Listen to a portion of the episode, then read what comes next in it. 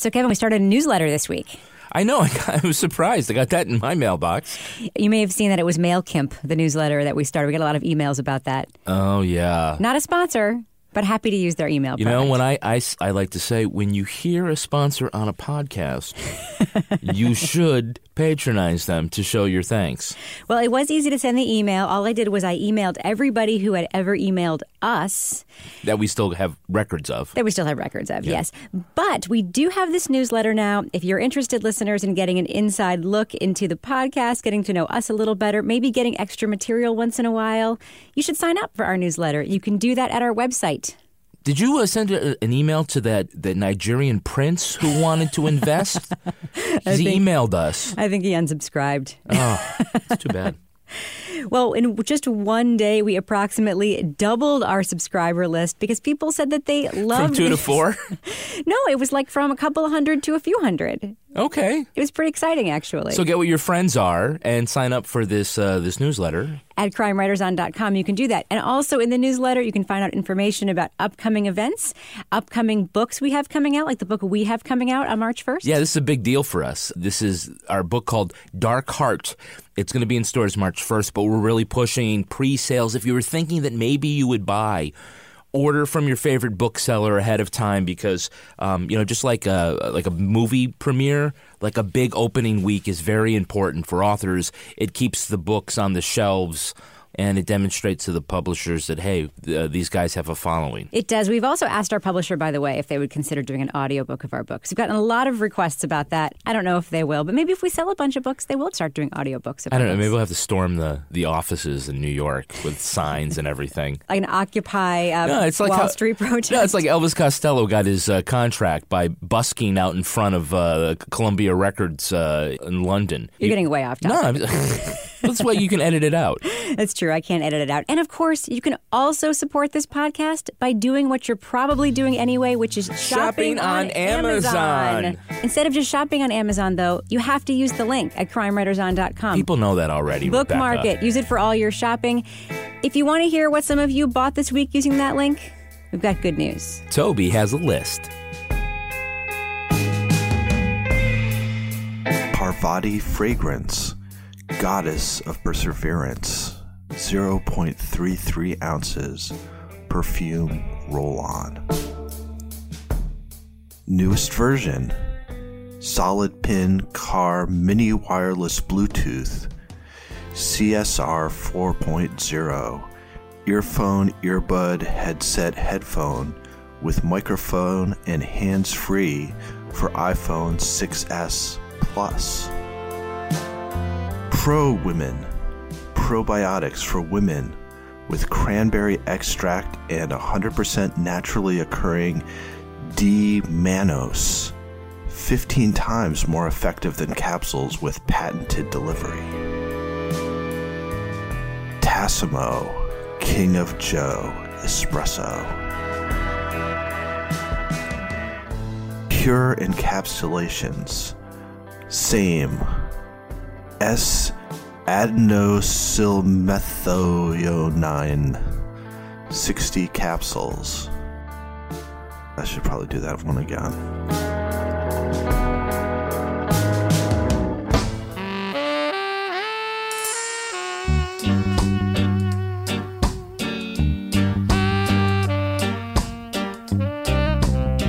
I'm Rebecca Lavoie, and this is Crime Writers on Serial Season 2, the podcast about a podcast and also about journalism, pop culture, true crime, and occasionally other podcasts. Today, we'll be talking about Serial Season 2, Episodes 7 and 8, Hindsight, Parts 1 and 2. Joining me to do just that is my true crime co author and real life husband, Kevin Flynn. Hello, Kevin. Good morning, good afternoon, good evening, Rebecca, depending on when you're listening to this podcast. covering everybody there, covering, Everybody. covering your bases. Yeah. Uh, hello, Australia, by the way.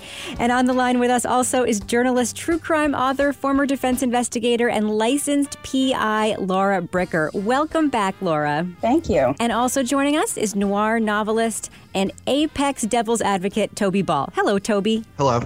Do we have to come back again tomorrow morning and do the same thing 24 hours later, like like Sarah did, or can we just make this one big episode? Well, we should talk about that because Kevin, we did plan on taping Thursday night. We were psyched. We were going to get it done. You know, drop an episode maybe early Saturday yeah, morning. This is how we get things done. and then boom. the end text like, no, stop it, cancel. We can't do that. Cancel the studio reservation. What did you think when you saw it was going to be a two-parter in one week, Kevin?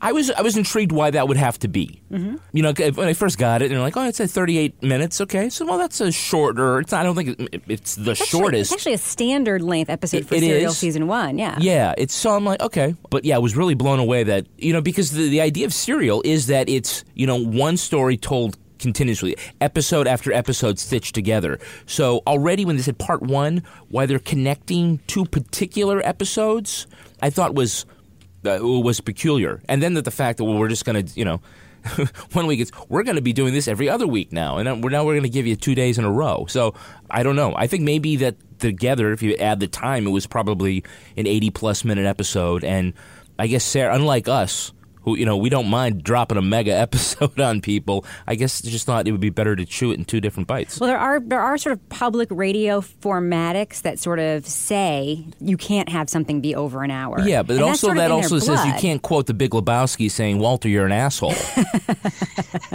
That's true. Toby, do you think that there was a narrative reason to divide this episode into two parts? I mean, it it does end up like working out well for them. That sort of pre-military and and then military.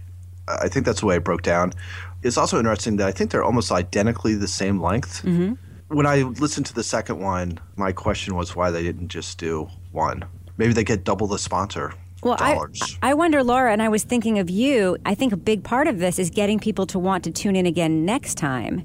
And would episode seven and sort of what we would have been teased out for episode eight have been enough to make us excited to tune in two weeks from now? Or did they just drop these two so that, you know, they could get this whole part of the story out of the way and then move on with the next thing that would make us want to tune in? And I, I thought of you, Laura, because you've been talking about switching back and forth between wanting to listen to the next one and being like, meh. So what do you think about that? Yeah, actually, that's what I was just thinking. Um, I, you know, this sort of, for me, built a little bit more anticipation in terms of tuning in immediately the next day. And I think, you know, the first episode kind of gave us some insight into Bo. So we're all still sort of speculating as to are we actually going to get some sort of mental health diagnosis? Are we actually going to get a concrete answer? And then I think with that question in mind, waiting to hear the next episode, for me, I you know I got up first thing as soon as my son got on the bus and listened to it. So I think looking at how Sarah is very effective at sort of leading her listeners, um, flipping us back and forth in terms of what we're thinking from week to week. This was a you know a different way of doing that in terms of just drawing us in and making us want to listen again so quickly. You know, one of the things that Kevin said, he started episode one a little sooner than I did, and he texted me, I think, and said, Sarah really comes out swinging at Bo at the beginning of episode seven. So we are going to talk about episode seven first, and then we're going to switch and talk about episode eight. So let's just try to stick with episode seven for a few minutes here. we'll get to that, as Sarah would say. we'll get to that, as she would say. Yes, exactly. She really kind of comes out of the gate kind of hard. Um, Kevin, what did you mean by that first? Oh well, I thought you know the first you know whatever couple of minutes of episode. Well, let's call them episode one or part one. Okay, part one. So we get confused on the numbers. Yeah, that she really was laying out the case against him again, and sort of being the voice of all those people who have had doubts or suspicions about his motives or about his story. And I, I was like, wow, okay, she's going at it, and maybe this is this sets up a, a different narrative for this particular episode. I think in the end, what we've seen is she's probably trying to, for once and for all, take as much of that as she could, lay it on the table one last time, so that she can, to some extent, refute it in part two, Or let others refute or it. let others refute it in part two, and then move on to the rest of the story. Mm-hmm. Because you know, I think now we're, we're saying that okay, the story is more than just Bo Bergdahl. It is about the entire tale of how he went missing and what we did to get him back. And we haven't heard a lot about what we did to get him back, and that's still part of the story that we have to get to. But but if we keep lingering on who Bo Bergdahl is, and where we're still, it's still kind of a distraction to the rest of the story, as it has been all season. Right, and I think she sort of promised in the beginning of the first episode when she said we're going to talk about what he said, and we're going to get in later into whether or not what he said is true or might not be true. This mm-hmm. was sort of the delivery of that thing she promised, I think, way back in episode one. But my question is, and this is kind of what I was thinking when I was listening to it, Laura, do you think that her kind of coming out hard at Bo this way, did it feel like texturally consistent or texturally out of place given her previous reporting in this story? You know, it actually reminded me of season one of Serial, where we were getting more of sort of an insight into what Sarah was thinking as she was reporting and felt it actually felt more authentic to me. And I think, you know, she was bringing forward what a lot of people are thinking, but I think it did help set up both of these episodes because, you know, when you look back at it, she's kind of pointing out, you know, we're, we're hearing a lot about Bo's rigid thinking. And then in the end, the people that are on the flip side, the people that are sort of judging Bo, she's also pointing out their rigid thinking. So I found that sort of ironic. It was very interesting. What did you think of this, Toby? This idea of Sarah coming at it from both sides, and that in part one, really kind of coming out against Bo a little bit and just kind of laying it out there. Yeah, well, I mean, I think I agree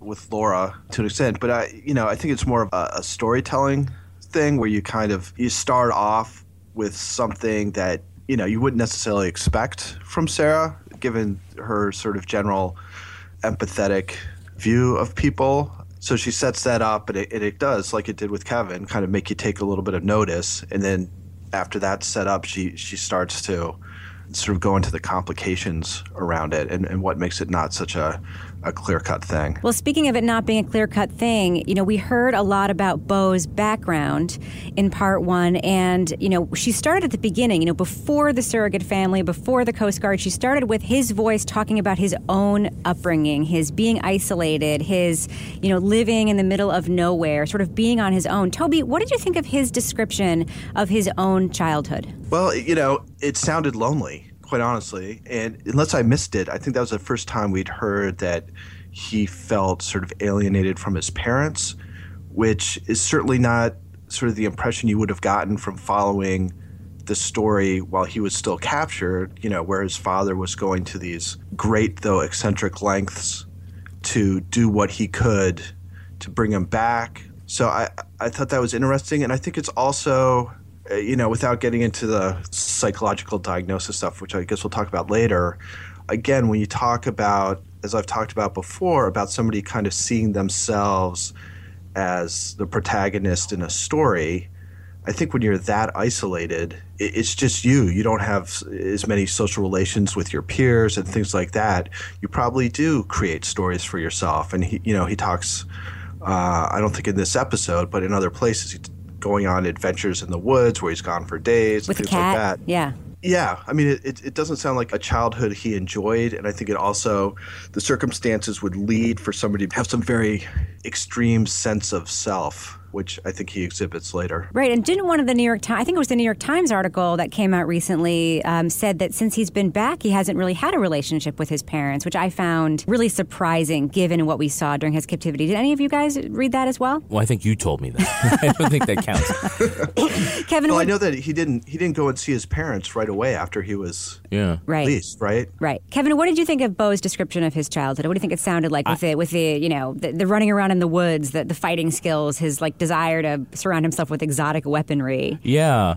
You know, I, I, agree with Toby that it did sound lonely. You, you have to wonder whether it's a, a, nature or nurture. You know, is he a product of his environment, or is you know, is he, you know, is that how he came out of the womb? I guess, or is he perceiving his environment a certain way? Well, yeah, you know, and again, this is going to get into the psychological diagnosis that his defense team uncovered. Like, if I knew him in high school, like on the surface the way we interact with people, I'd say he's like Napoleon Dynamite. In Idaho too. In, in Idaho too, yeah. right? But you know the whole thing with you know nunchuck skills and bow hunting skills, mm-hmm. and you know the the story about how when he was hanging with the, that surrogate family and they had to have uh, what, like a mace mm-hmm. and a sword and a shotgun and every you know you know that kind of um, thinking. It's very eccentric. So does being homeschooled, living off the grid, away from people, does that amplify what your natural tendencies for those kinds of things are, or is it just you know a recipe of you take somebody who already is predisposed to a certain kind of magical thinking, paranoia, whatever, and then put them in a situation like that, and it just uh, incubates. Now, there is, I think, a big difference between small town childhood and isolated Yeah. childhood in terms of I think the kind of person you end up being and I consume a lot of pop culture but not a lot of this kind of pop culture so I'm going to throw a reference out there that I'm not really that well versed in and I apologize if I get it wrong but this season on American Idol I believe there's a contestant or was a contestant I haven't kept up with it who grew up off the grid like in a cabin in the middle of nowhere I saw that package. yeah, and she like walked on the stage with like her cello like strapped to her chest Mm-hmm. and like did this yodeling thing, which was like incredible. And she's obviously like really, really talented and has all this skill that is completely self taught because she does something that I've never seen anyone do before. It's like completely unique. And she's very self assured and she has this like way, she's on like 15 years old or something like that. Right, but she was like how X amount of miles away f- from Yeah, the bus like, no stop electricity, and, you know, whatever. Right. Realize- they cranked up the generators once a week to watch American Idol. Exactly. Like we live in a small town. Laura, you grew up in a small town, right? Well, I was going to say, actually, I really grew up in the middle of nowhere. So this really res. I lived a mile from my closest neighbor growing up, and um, so listening to a lot of what Bo was talking about sort of resonated with me. Wow, it Uh, explains you a know, lot about you. Keep going. It does because when I finally get around people, I just lost my mind, um, and I never stop talking. But there's different levels of. I mean, he sounds like being homeschooled and isolated.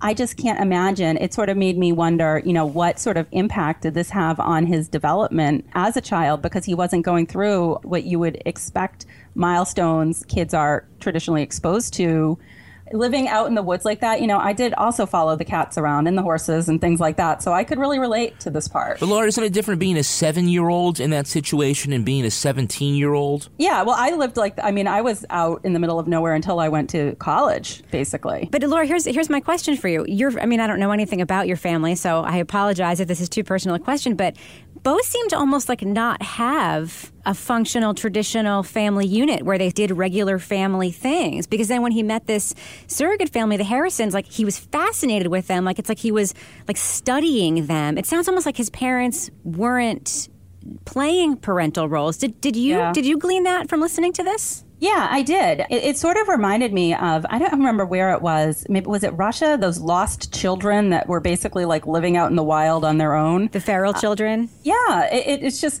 so it's like when he finally got around people, he it, it was like he didn't know what to make of it. So it, it was fascinating, but it really, really made me come away from this wondering what was the long term impact of this, and had he not been raised like this, what would he have turned out like? One other point that just kind of occurs to me while we're talking is that at that level of isolation that he's at, I think it's hard to contextualize your own sort of abilities and, and where you stand in relation to other people so that if you're really not hanging around with other people, you don't know that you're not the smartest or the best, you know, kung fu fighter. If you don't have someone else to kung fu fight with, Exactly. You don't never know to- that you're sucked, to right. chop you down. Um, but but again, I mean, I think I think you can come out of that if you've got a certain mindset, thinking I am this super warrior. Let's talk a bit about this surrogate family that Bo found. We heard a whole lot from Kim Harrison in an earlier episode, but in this episode, we heard from her daughter Kayla as well, who Sarah said is the one person everyone told her truly understands Bo. Now, Laura, when I heard Kayla talking about Bo, I found her description of him.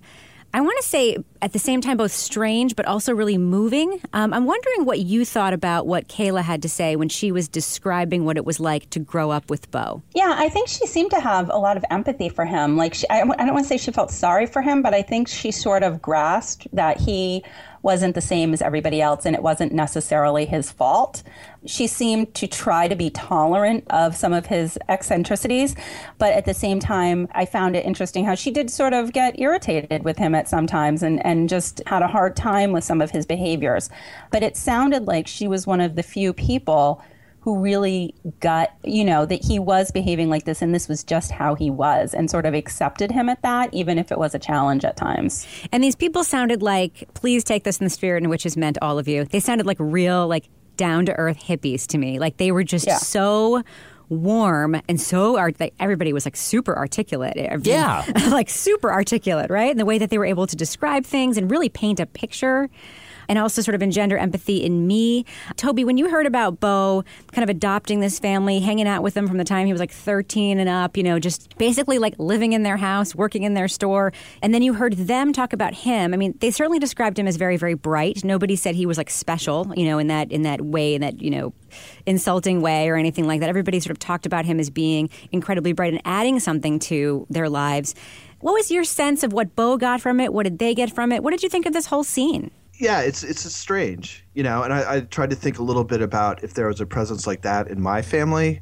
I was kind of struck by the description of him.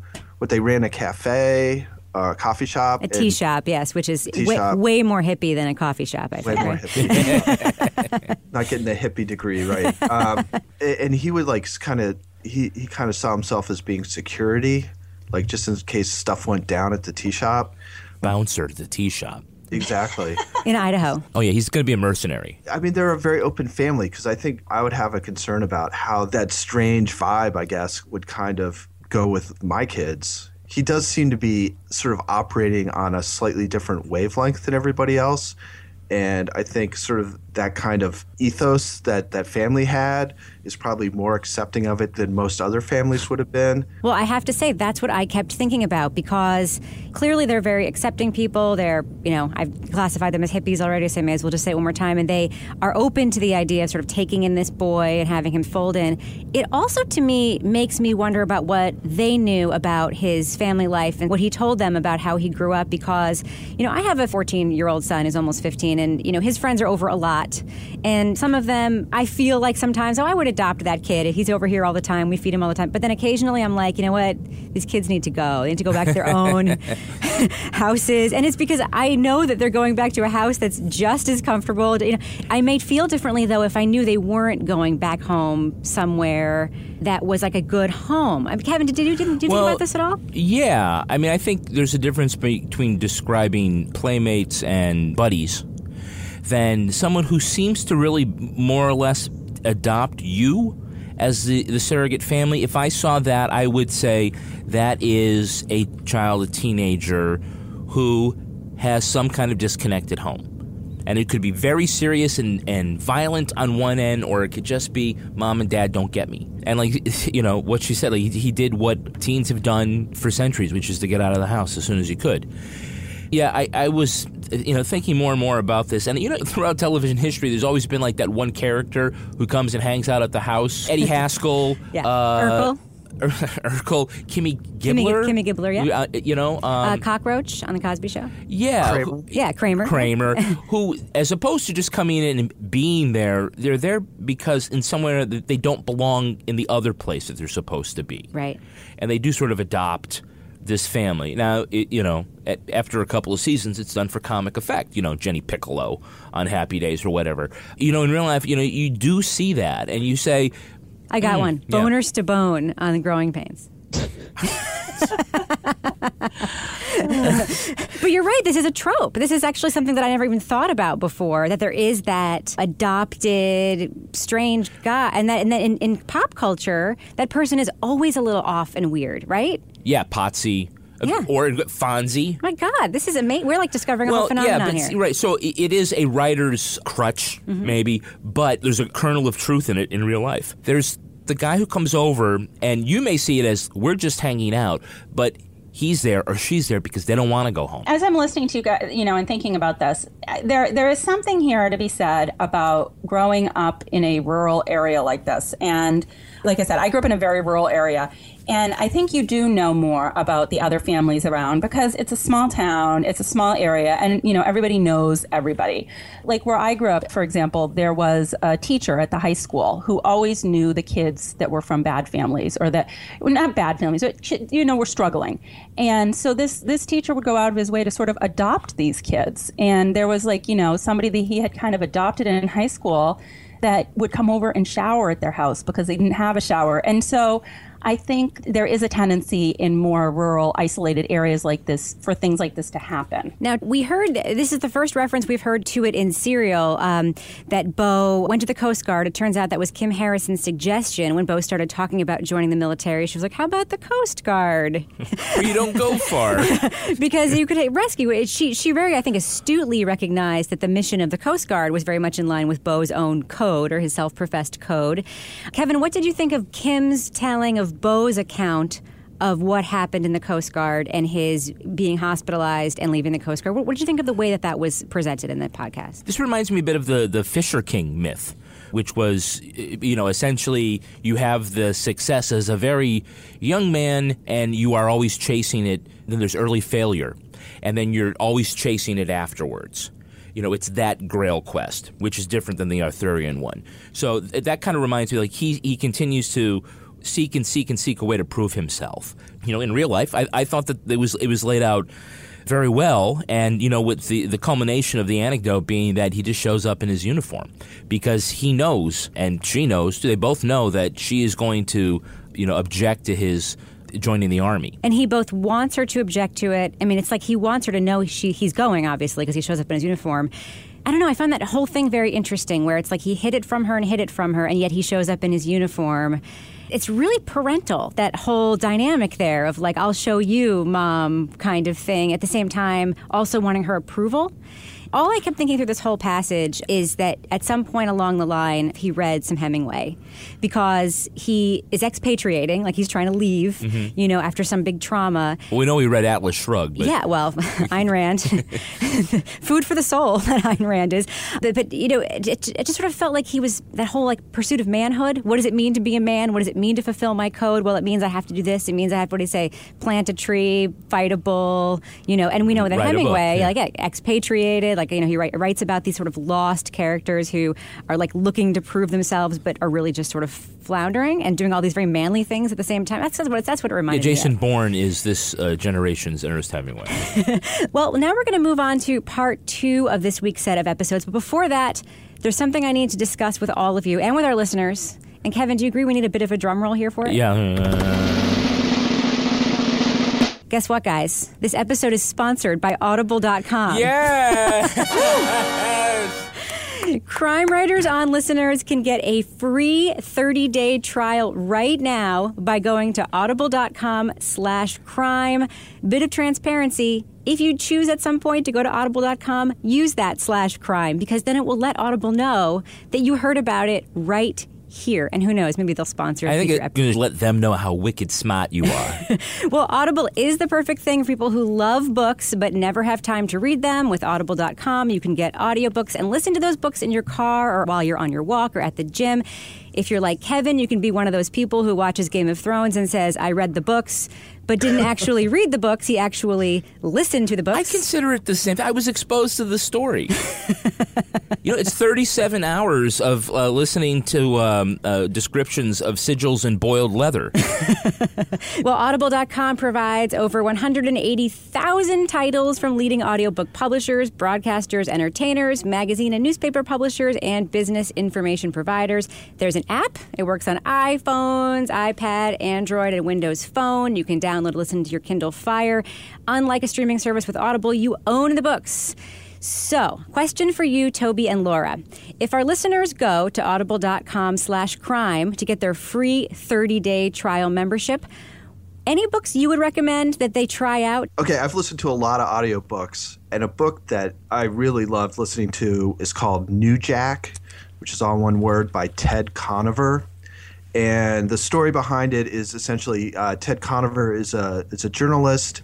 He wanted to go and report inside Sing Sing, which is a prison in New York State, and their policy is that you can't report from inside Sing Sing. So he decides to become a prison guard. So this book is about him training to be a prison guard and then spending a year as a prison guard in a maximum security prison. And it's very, very intense. And it was one of those things where I would drive to work and then sit in the parking lot for a few minutes to like let them complete that section of the book because it really captured me. I'd really looked forward to my commute. Driveway moment. Driveway moment with audible.com. Exactly. Okay, what about you, Laura? Is there an audiobook that you'd recommend our listeners try if they get that free membership using audible.com slash crime? Crime. You know, I like historical fiction that also has some mystery in it. And there's a book I really liked by a writer from Salem, Massachusetts called The Lace Reader. And it's got a completely unreliable narrator named Towner Whitney. And she admits in the first opening sentences that she's crazy and that we shouldn't believe anything that she says. She's returning to Salem after her aunt dies. And it's, uh, it's a real interesting story about a family that reads lace to tell the future but it also has a mystery about how Towner's sister, her twin sister, died. And all I can say is the ending has the best twist that I've read in quite some time. I actually have a similar book to recommend. I think it might be a similar book, The Winter People by Jennifer McMahon. Super creepy, fun novel, a lot of history written into it. It's a haunting, haunting book. It takes place in a house in the woods of Vermont. There's sort of a supernatural quality about it, but it's beautifully written. The other book I'm going to recommend is a book by a friend who, full disclosure, is a friend, but it is a great new nonfiction book called Dead Presidents about the weird lives that presidents live after they die in this country. It's by Brady Carlson. It's called Dead Presidents. Kevin, do you have a book you want to recommend to our listeners from audible.com that they can get with their free trial by going to audible.com slash crime? I'm really interested in the Vaults. That's a by good book. Toby Ball. Now, Toby, we were talking about how like when, when we get our first books, like they come in the mail, we lavish them and Hold them like a baby. hold 'em like a baby, and then like reading your books. When you had your audio book, did you listen to the audio book? And did the narrator do like voices for Frank and for everybody? Yeah, he does voices. I have to admit, I haven't listened to the entire thing. I've listened to to some of it. What they did do is they sent me what like eight different readers. There were eight different sort of audition tapes, and I got to pick who I wanted That's to have. That's cool. Wow. Yeah, so that was kind of fun. That's what happens when you make the big time. Hu- uh, huge time. Anyway, The Vault is a great book. I recommend that as well. But audible.com does have a great listen guarantee. If you decide you don't like the book you chose, you can exchange it if you aren't happy for another title anytime. And for our listeners, just one more time, audible.com is offering a free 30-day trial membership. Go to audible.com slash everyone slash what? Crime. Start your free Crime. trial today. Show your support for this show by getting your free trial by using audible.com slash crime.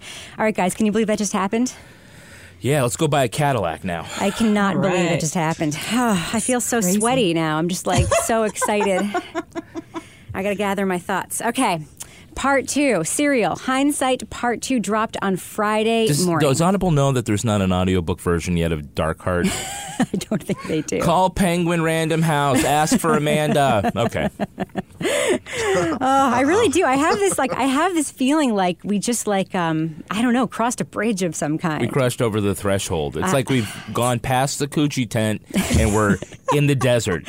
There's so many of our, our listeners who are got to be relieved that we got that. yeah, I think They've they've been to be us on and like Our listeners are really, really wonderful. We have one listener actually who's been emailing companies, haranguing them. Her name is Wendy. She's wonderful. Haranguing them to become our sponsors, and then forwarding me their responses. oh great, so we owe Wendy ten percent like our agent. Oh Jesus, Wendy, thanks for nothing. No, no, no, no. Wendy's great. Anyway, let's move on, shall we? Let's move on beyond ourselves and our newfound. uh, Audible got its money's worth on that. On that, that ad. They're either going to love it or they hate it, just like everybody else. Yeah. Okay, so hindsight, part two. Now, part two begins with the question of whether the Army should have been more thorough in checking Bowe's suitability for enlistment. We heard varying opinions on this from Sarah and her interviews. Now, Laura, I know you've got strong opinions about this.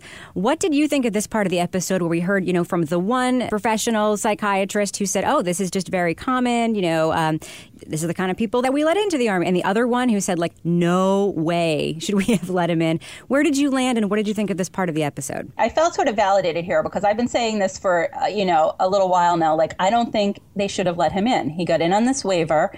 You know, my husband was actually home the morning that I was listening to this, and he's a fire chief. And I paused the episode and I was like, listen, if you had somebody come to the fire department for an interview that had been psych discharged from another job like this, would you hire him? And he's like, absolutely not.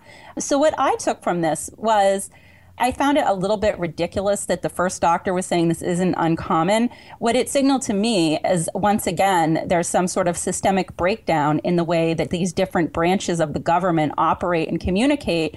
Because how many other people did they let in that had some sort of an issue that really is going to come up and bite them in the end, like this did. Toby, how did this part of the episode strike you? This weighing of Bowe's suitability and whether or not he should have been let in and him receiving that waiver? Well, I think they were both right in that under ideal circumstances, you wouldn't have let him in.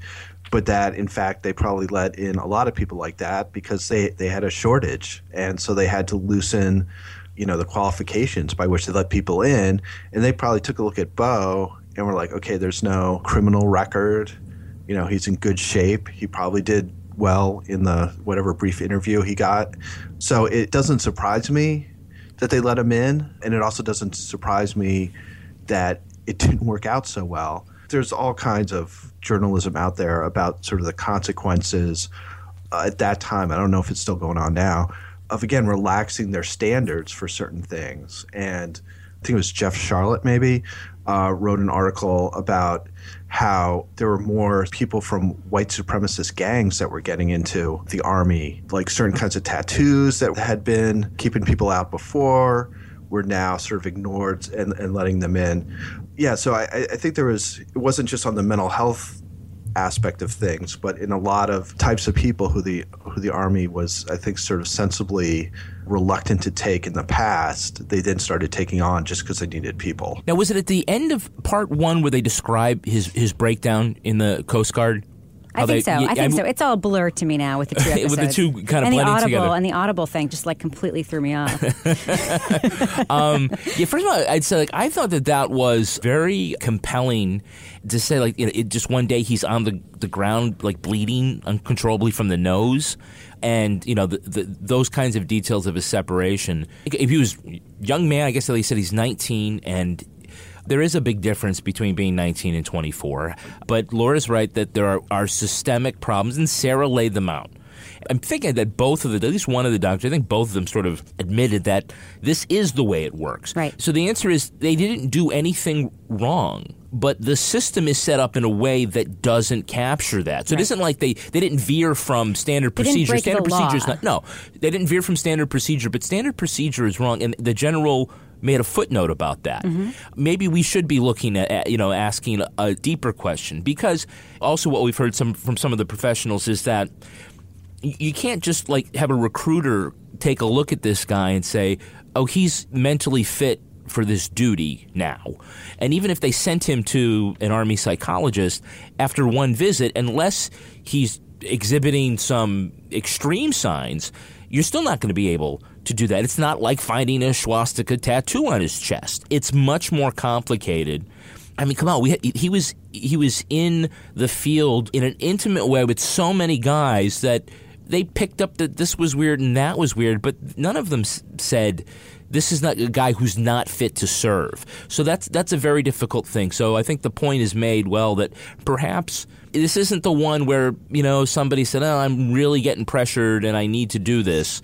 I think it was just sort of like, okay, you know, there's I think more of a failure that we hear later on when some of the uh, I think you know the first sergeant you know that conversation about somebody should just go talk to Bowe right. and, yeah. That was fascinating yeah. was it not? I mean that one piece of information that we got that this one soldier said to the higher up he's not adjusting well. Someone needs to talk to him. And the response was what I don't want to. It was like a lot of f bombs. I don't remember exactly well, what it was. was originally said, fuck "Don't off, want." Shut the fuck up. Yeah. yeah. I don't want to fucking hear about that. Right.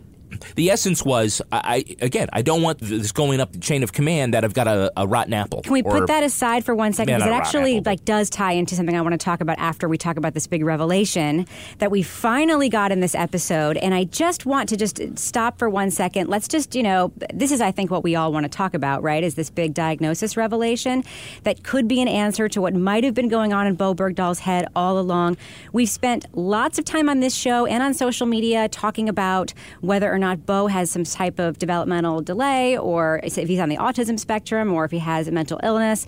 The night between part one and two, we got lots of emails with more theories. All of them, by the way, every single one of them, probably seven or eight emails from professionals in the psychiatric mm-hmm. field. And they were all really interesting. And my plan was to just read a sentence from each and just throw them out there and have us talk about them in this episode. And then that all went out the window because on Thursday night, before Friday's episode came out, we got this email from a listener who is a PhD candidate in clinical psychology. And she wrote this. I noticed something in the last minute of episode seven, and as soon as I thought it, the first thing I wanted to do was tell you, which, by the way, awesome, right? It's us. okay, yeah, yeah. um, I believe the psychological symptoms listed in the last minute of the episode is someone describing schizotypal personality disorder.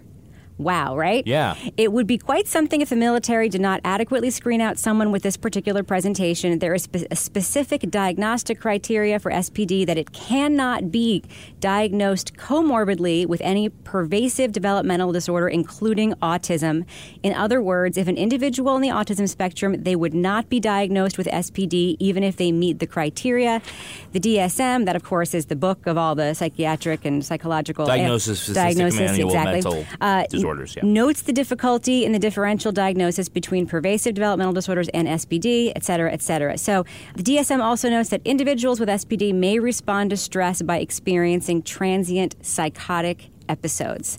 So that was the big revelation that Bowe has this diagnosis, this personality disorder diagnosis, that, that basically tells the story that when he's under this stress, he has essentially a psychotic episode that puts him in a state of paranoia that surfaces all those feelings he has about who he is and his code and makes him react to those feelings. Toby, when you heard this diagnosis and you just got it laid out there what it means, what did you think? I think it's pretty consistent with the way he's been presented and kind of the way I've thought about him, with the exception of the idea that being under stress could lead to, you know, a psychotic episode, and that may have been what was the final impetus behind him leaving. We just talked for a second too about our listener, like calling this. I read that email the night before, and she didn't put spoiler alert on it. and, and I, I, sent you guys an email. Like I listened as soon as I heard that, I was like, "Hold on, was that was that what she had said in the email?" Yes. So I went back to the email. And I was like, "Oh my god!" So I like immediately sent all you guys an email and be like, man, she just she nailed it exactly. Whomever her dissertation supervisor is should immediately just say, "You're in. You're in." Way to diagnose somebody from across the world. Yeah. Um, you know, when, when, I got that email, she, she did include a link to the DSM and I looked it up, and I looked at, you know, it wasn't terribly difficult to read. There, there was sort of like a list of bullet points of symptoms, and I'm going through like, wow, you know, they like at first didn't like all fit, and they don't, they don't always do. But I got to the one about you know paranoia, and I'm like, I, I don't really think about any paranoia. But then I'm reminded in the episode, yeah, this whole idea that these they're going to be sent out on a suicide mission, like in a tea that, shop, he had an yeah, idea exactly. he was going to be attacked. Yeah, and then the idea about, I mean, there's sort of like, you know, the eccentricities and the magical thinking, and I, okay, yeah, there's that, there's that, there's that. And, you know, the psychotic can be a lot of different things. To, to have a, uh, a, transient psychotic episode doesn't necessarily mean that you do harm to other people. It can manifest itself in a lot of ways. I'm thinking how he was out of the Coast Guard. He has this episode where he's on the floor in the bathroom, you know, bleeding from these orifices you know, that could, might be considered something like that. How about getting hit by a car on a bike trip that he'd been planning for and like getting actually getting out there and being in that stressful situation? We don't really know the story about the bike accident and what happened. We just know that his bike was wrecked, but he was fine and he came back. But it makes me think of every situation that he, he started on an adventure that then was halted for some reason that he could, couldn't fulfill it. Laura, what do you think? I mean, first of all, I think we all agree that this listener is a genius and her email was great. And then we heard this in the episode. When you heard the symptoms laid out by Sarah, when you looked at this listener's email, does this feel like it jives to you with what we've learned about Bowe so far? It does. One of the things I used to do when I was a defense investigator, I sat in on a lot of competency evaluations. So I had a lot of exposure to different mental health issues and, and things like this, but I had never heard of this. Um, so, you know, as I was listening to part one, I was thinking to myself, geez, it really sounds like he's got a lot of anxiety because he's real rigid. He's kind of got his own coping mechanism. He can't bend. And then when I heard this, I, I, you know, I may have, you know, swore or exclaimed something in my house as I was sitting here, but it really fit. And I think that the magical thinking part of it really, I think, is kind of the hallmark of everything that he has done. Because he's, I wouldn't say delusional, but he's just got these sort of grandiose ideas of what he's able to do when he gets caught up in this magical thinking. And I think it really puts it all into perspective. It also made me think about how, again, back to his childhood, somebody with these issues going on who's basically, it sounds like, raising himself how did that contribute to you know possibly making this manifest in a more severe way than maybe it would have if he'd had some sort of early intervention and treatment? Now kevin in earlier episodes of this show you sort of dismissed bowe's jason bourne comment as being you know metaphorical right. not literal. Then we heard sarah describe learning about this diagnosis and finding it liberating because she could let go of all of the statements that he'd made that she felt didn't add up did you feel that way when you like sort of thought about this diagnosis and those Jason Bourne comments and the other things that you've sort of not been able to figure out? Do you feel like you've you can got, now let got, some of that yeah, go? you've got two questions in there, and I'll have to say I was wrong on one and I agree on the other. The yeah the the way when we heard him talk to Mark about you know, I got to come back with something. And he mentioned Jason Bourne. Toby definitely thought, and I'll give to, to, uh, Toby, you're right, that he was making wow. the statement that Wife, come on, I've given you credit before, man. no, I'm, just, I'm joking. I'm just joking.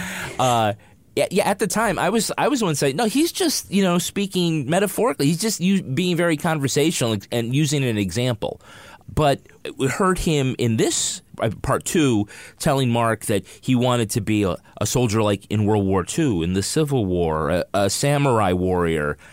I'm thinking, wait, no, this actually does fit with he did have this perception or fantasy or delusion about being like a Jason Bourne or wanting to be uh, a Jason Bourne as something was achievable to him. So yeah, I was wrong. I took that as him just you know, being flip, but that was actually a clue into what his actual psychosis was. So good for you, Toby, Mister Audible book. now I, I don't have. But you, the second part of your question, when when Sarah said I could let it go, right?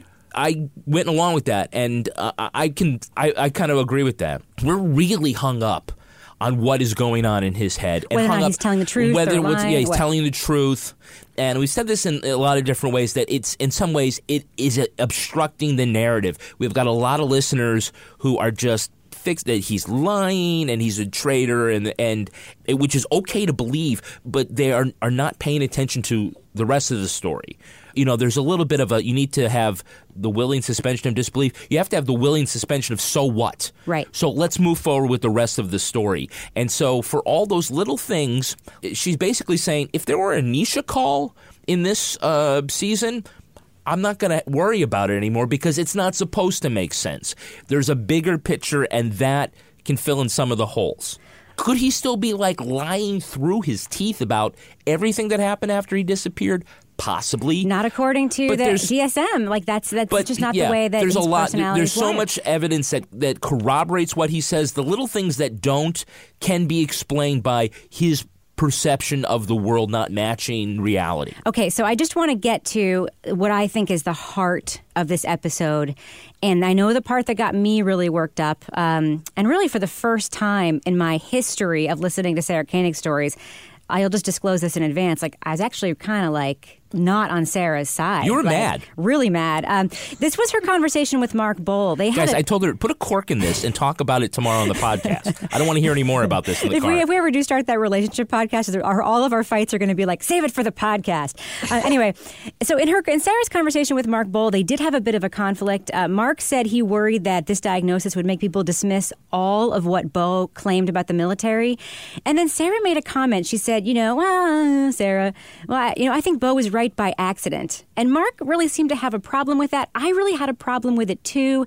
Of course, he's talking about the fact that, you know, the military, with all the data points that we can talk about, it is a messed up experience and the and things are messed up and they had that like back and forth. Now I'm curious to know what you guys thought of that. No, no, no, we, exchange. no, no, no, no, no, no, no, no. This time you answer. Okay. Because yeah. All right. No, no, it, it's fair enough. Go ahead, ask me a no. question. After I had the silver fox on, Ask I'm, me a I'm ready to. Okay. Ask me a question. You said you were mad about he was right by accident. Yes. Are you mad at the way she phrased that, or what she means by that? I have justice issues around it because sometimes you work with someone who's like a super jerk at your office, right? Mm-hmm. It doesn't mean that they're wrong About the other super jerk? about the accounting error.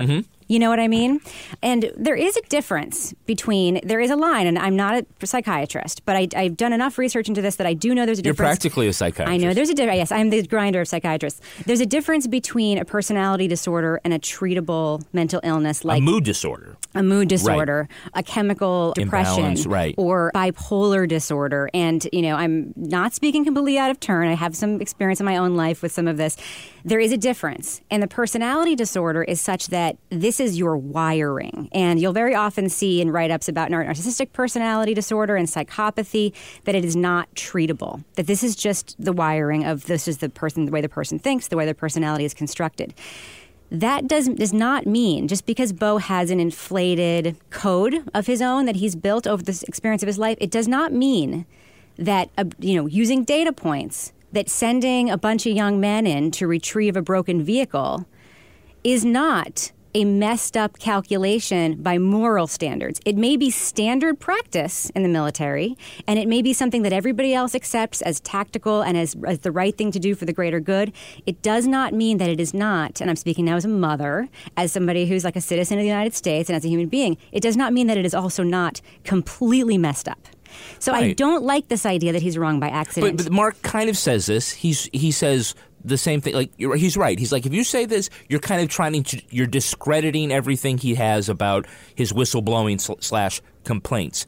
And yeah, and Mark said it is fucked up that they're going to have to stay up there for five days to defend a piece of equipment. But it's not for a private first class to make the decision that, are they, well, you know, that wasn't a worthy military objective. We're not talking about his decision. We're talking then, about what he, he said. Not, then is he not wrong? Is he not right by accident? No. He's right because he's right, period. He may have been wrong in the way, you know, wrong objectively speaking because his personality disorder had him be like act out on in a certain way. It does not mean he's he wasn't thinking anything differently than all the other young men were thinking. He's not wired to handle it. It's like has anybody ever gotten fired from any of your workplaces and then every problem in the entire organization gets blamed on that fired person for the next 6 months or whatever even though most of it is like still in the organization? That person may have not worked out for a multitude of reasons reasons, but the problems are still there. It is not an accident, and that person may have also been observing them even as they were doing their bad acts.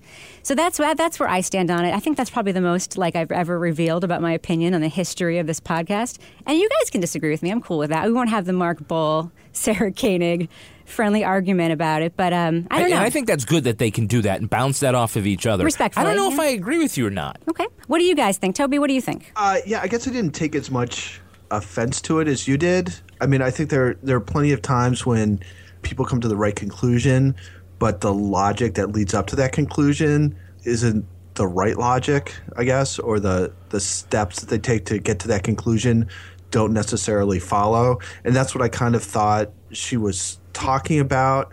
I mean, the, the, the part that stuck out to me about that little part of it was sort of this idea that just because he's you know allegedly mentally ill that doesn't mean he's wrong. Like you don't you don't look at his observations through the prism of what what's wrong with his mind. Just look at his observations for what they are for what they were telling about the situation there which i thought was an interesting point because i, I do think that once you sort of pathologize him it's like oh well he had these problems and then he and that's why he took these steps et cetera et cetera.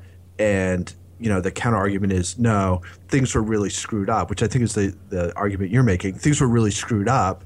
And he saw that clearly. Where the pathology comes in is he didn't react to it in a way that was appropriate given where he was, who he was working for, what his standing was. Right. As Mark pointed out, he didn't give a tip to the Guardian reporter that was embedded with them about everything that was going on. You know, he chose this other action. And Laura, you know, I want you to comment on the same thing, but I also want to add a second question for you. Do you think that Sarah and Mark's disagreement on this is a product of the fact that Mark has been the one to have the first person contact with Bowe and Sarah has not had the first person contact with Bowe? Oh, that's interesting. Um, yeah, because I think that he, I think he certainly recognizes that Bowe has you know something like we said before this it's off and now we know what it is but at the same time i think that some of the reports, a lot of them actually, because we've talked about this, a lot of the things that Bowe reported, other people that Sarah interviewed backed up. So I think you know, trying to negate everything that Bowe has reported just because he's got a mental health diagnosis doesn't actually you know that doesn't work because these things still happen. Um, you know as i was sitting here i was i was thinking about you know this is you know my grandmother's in a nursing home and i'm always afraid of people being taken advantage in nursing homes. And i mean think about it when somebody reports like one of these elderly residents reports something getting stolen uh, oh, they're just forgetful. They, it really wasn't stolen. But in a lot of cases, those things do happen. So it's kind of the same scenario in a different way. It's just this gives people almost an excuse not to believe Bowe if they choose to take that side. And I think, you know, we've talked a lot about this, that there's a lot of systemic problems that have been brought to light in this right back to the you know two poor girls out in tampa that are you know just sort of finding their way trying to get the hostages brought home so I think that Mark certainly, you know, having that relationship with Bowe probably makes him feel a little bit more invested in what Bowe's saying. Right. And I, I do want to loop back now to this fellow soldier of Bowe's, you know, the superior soldier who reported that Bowe was having a problem to this other commander, you know, this this higher up commander. I'm sorry, again. I remember it was the first sergeant that was making, or they were reporting to the first sergeant, and the first sergeant. I guess was, I should have yeah. written that down, huh? Anyway, um, and this whole sense that you know there was something wrong, that he wasn't adjusting, and that it was reported, and that the answer was, I don't want to fucking talk about it. Was Bowe right about that by accident? Because that's exactly well, what he reported. he knew that. But he reported that nobody cared about the guys at the bottom, that nobody cared about their well-being, that nobody wanted to talk about it. That was all. Sh- that's what he reported. Was he wrong about that by accident, Kevin? Whoa. God, this, you want to yell at me about the laundry too while we're here? yeah, well, I'm just going to go back to what Laura said. Um, Laura, you know, it's funny. Everybody who has had contact with Bowe walks away on his side since he's been back. Since he's been back, yes. Right? All the investigators, The psychiatrist. the psychiatrists, Mark, The the uh, general who wrote the recommendation that yeah. he knocked. Yeah. which you know, eh, which is why he received originally a recommendation of no court martial, and the general that preceded, you know, I mean, who said overruled and said no, we're going to go to court martial is somebody we we believe hasn't had a lot of personal contact with Bowe. There's something about Bowe and about his story which uh, wins people over when he tells it. Mm-hmm. I, I I don't know. I don't know what that is. Well, you know what? He also was able to get a waiver to get into the army after telling his story about what happened in the Coast Guard. So there is some, there's something there about whatever it is. he actually with his has meta. Jedi mind powers. Well, it's not that. It's that he is maybe in person. The, you know, the bareness of what his personality type is is compelling. You know what I mean? In a way that Sarah doesn't feel when she hears it secondhand, and in a way that I, I, I weirdly do feel when I hear it thirdhand. You know, what were you going to say, uh, Toby? Again, I, I hadn't thought about this before, but this conversation it, it does remind me a little bit again of Into the Wild,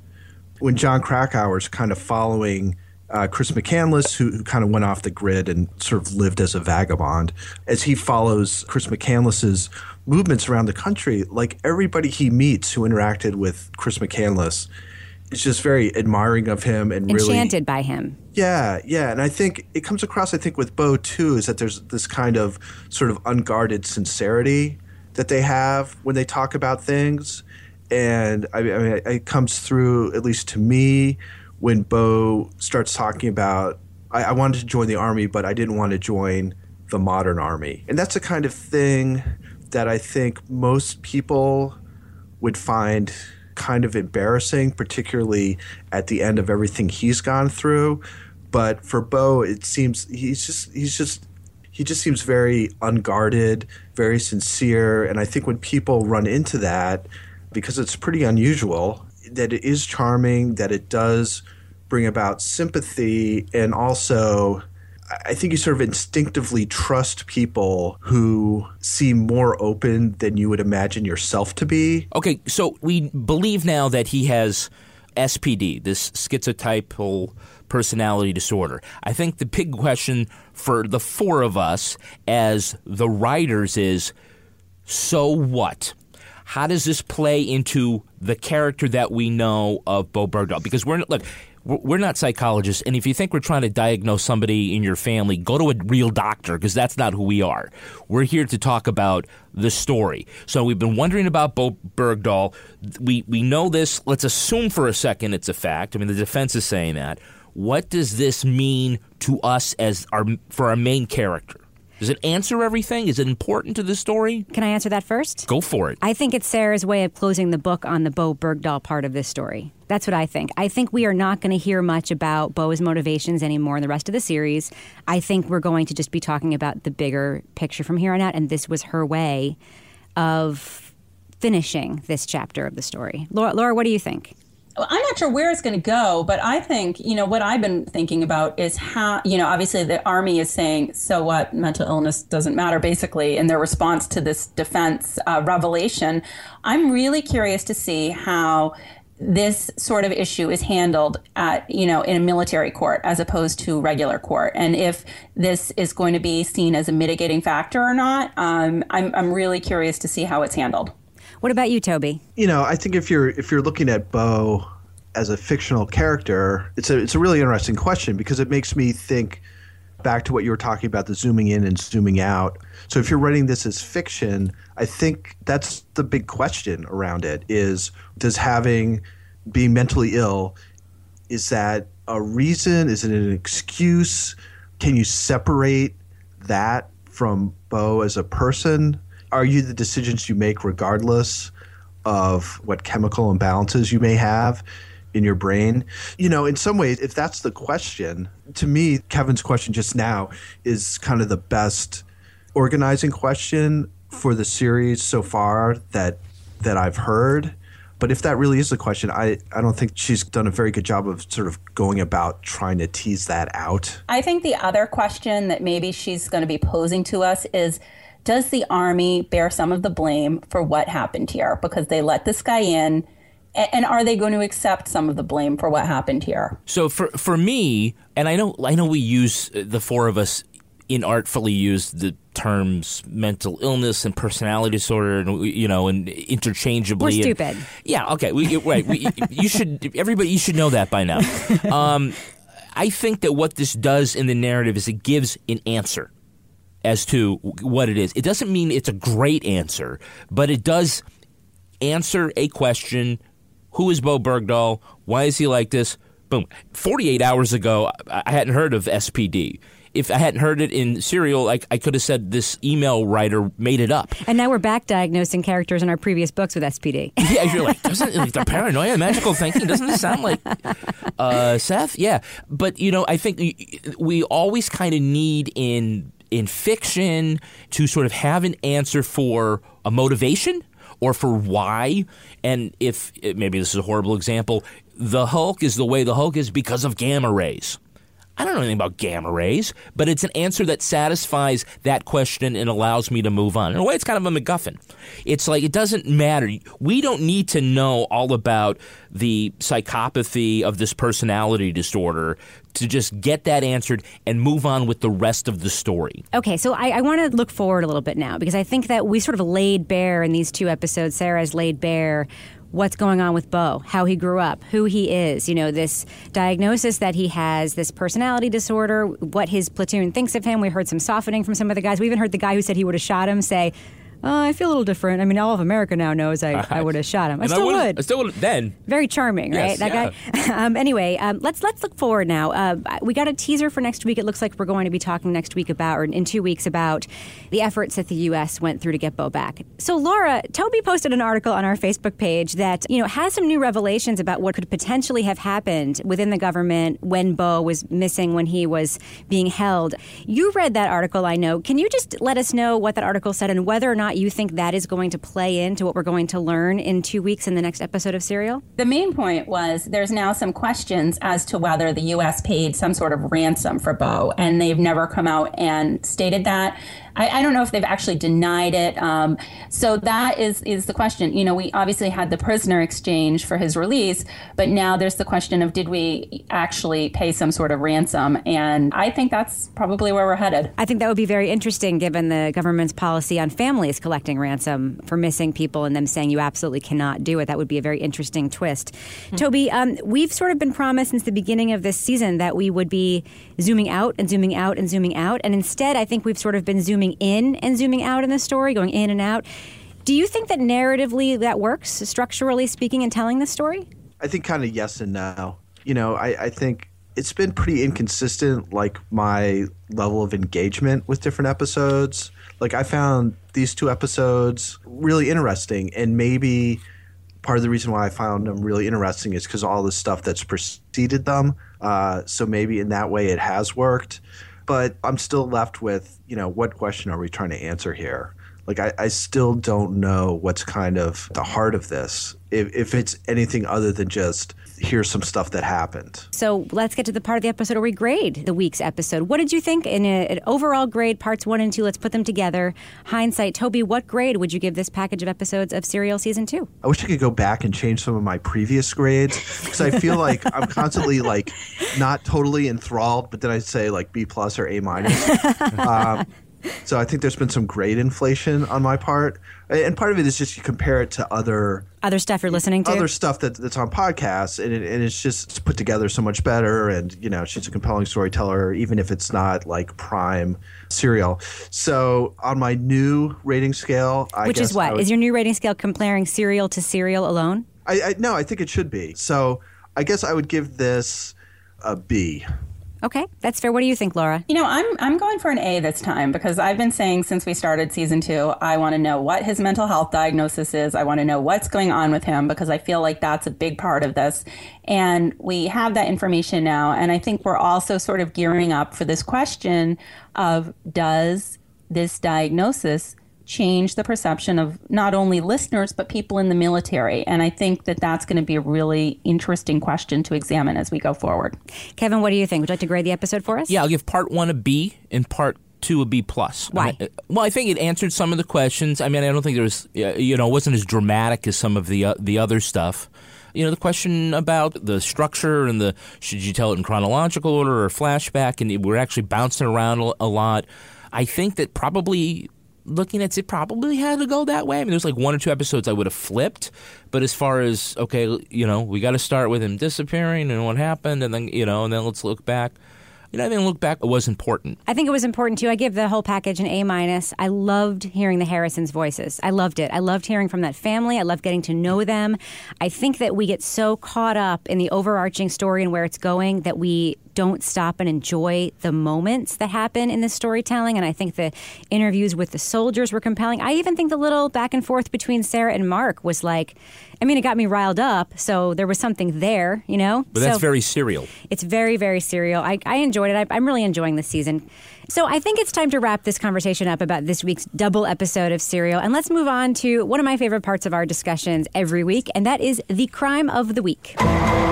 Now, this week, a federal magistrate judge ordered Apple to help the FBI hack into the phone of one of the San Bernardino shooters. Unlike previous requests by the feds to undo passwords and give access to accounts, which all providers have complied with, Apple says they don't have the ability, and basically they're being ordered to create software to get around their own encryption. Apple basically says, you know what, they created encrypted phones for people because they wanted to deliver encrypted phones, and they are trying to fight this order. Legal experts worry about the precedent here. Tech experts worry about the existence of any master key that could get anyone past that four digit password and getting into somebody's iPhone. So, this is obviously a very slippery slope, a sticky issue, one that's getting debated a lot right now. We're talking about the San Bernardino shooters here, so the stakes feel really high. I'd love to know what you guys think. Should Apple be forced to write this backdoor software? Should such a thing exist? Toby, what do you think? Well, I think slippery slope arguments are usually for when you can't really argue against the exact thing that you're trying to argue against. So you fall back on that. I think in this case, that's not true. I mean, I think this really is a slippery slope situation where even if you think that it's right to get into the San Bernardino shooter's phone, that once people are given that kind of power, and even for the best of reasons, which is we're trying to save lives or whatever, I think it then becomes very, very tempting to try and get into everyone's phone or everyone of a certain type of person's phone. So it, it, because of that, I think it's I think it would be dangerous for Apple to cave. Kevin, what do you think? Making this backdoor is like the nuclear bomb. You can't unmake it. And it's different. It's not just the four digit code because that's only 10,000 different combinations. The phone can detect when it's trying to be hacked, and it has all these built in features to erase everything on the inside. And that's what we've dis- we said we want in a, in a phone. You know, the government can say if the door is locked and they have a warrant, they can ask you to take the key and unlock the door. What they can't do is ask you to go make a key that doesn't exist to open the door. Or at least this is what they're attempting to do. It's like the FBI, if they can make it themselves, that's legal. To make Apple do it, oh, I got a problem with that. What do you think, Lara? Yeah, I think you know a lot of my defense attorney friends have been really fired up about this this week, and you know it does open the door. It's you know like Kevin said, if they're making a key for something that doesn't have a key now, and obviously, this is a situation where a lot of people are going to say, well, this is a situation we need this information.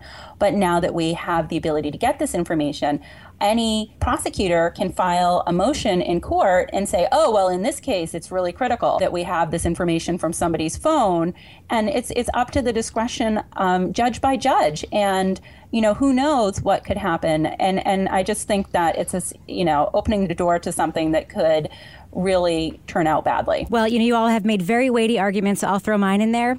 I don't want my kids to know that this key doesn't exist because they believe that I can get into their phones anytime I want to. So while I may have an opinion on the legal side of it, can we just make sure my kids don't read any of this stuff? That's don't let there? them download this episode. yeah, don't let them listen to the podcast. All right, we should probably end it on that note. Lara Bricker, if our listeners want to reach you on Twitter and interact with you, how can they find you there? It's at Lara Bricker. It's L A R A.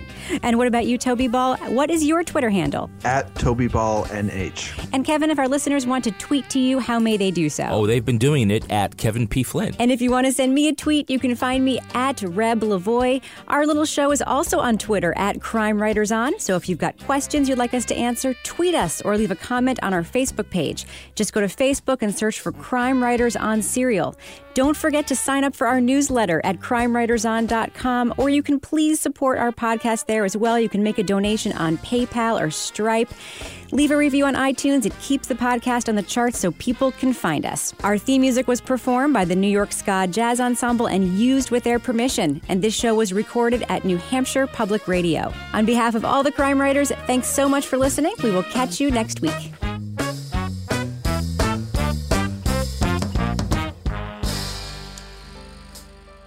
I felt like almost we were back in season one, where she's actually giving us her opinion. Oh, hold on, my cat just jumped over my laptop. Are you all still there? Yeah. We're here. Whew, oh my God, that was scary. Mark down the cat as a special guest. in the Stampy. episode. Stampy makes an appearance. I know he's really mad because he can't go out. Take that, Mr. Um, Beans. We should have a Stampy Mr. Beans like face off, you know. The Stamp- cat smackdown. Mr. Beans, though, I'm not a huge cat person. Mr. Beans is a gorgeous. Only cat. one pussy will survive. Lara, are you familiar with Mr. Beans? No, is that is, is this your cat? That's No, Robbie's it's cat. Robbie's cat. Rabia, cat, okay. Chaudry is superstar, like purebred, gorgeous, gorgeous, gorgeous, beautifully behaved cat that is a social media superstar. Well, I think this is a good place for a clean edit, huh? Yeah, no, no. We only have a feral cat here turned house cat. It's like little orphan Annie. But um, Libby, what was it? What was the question again?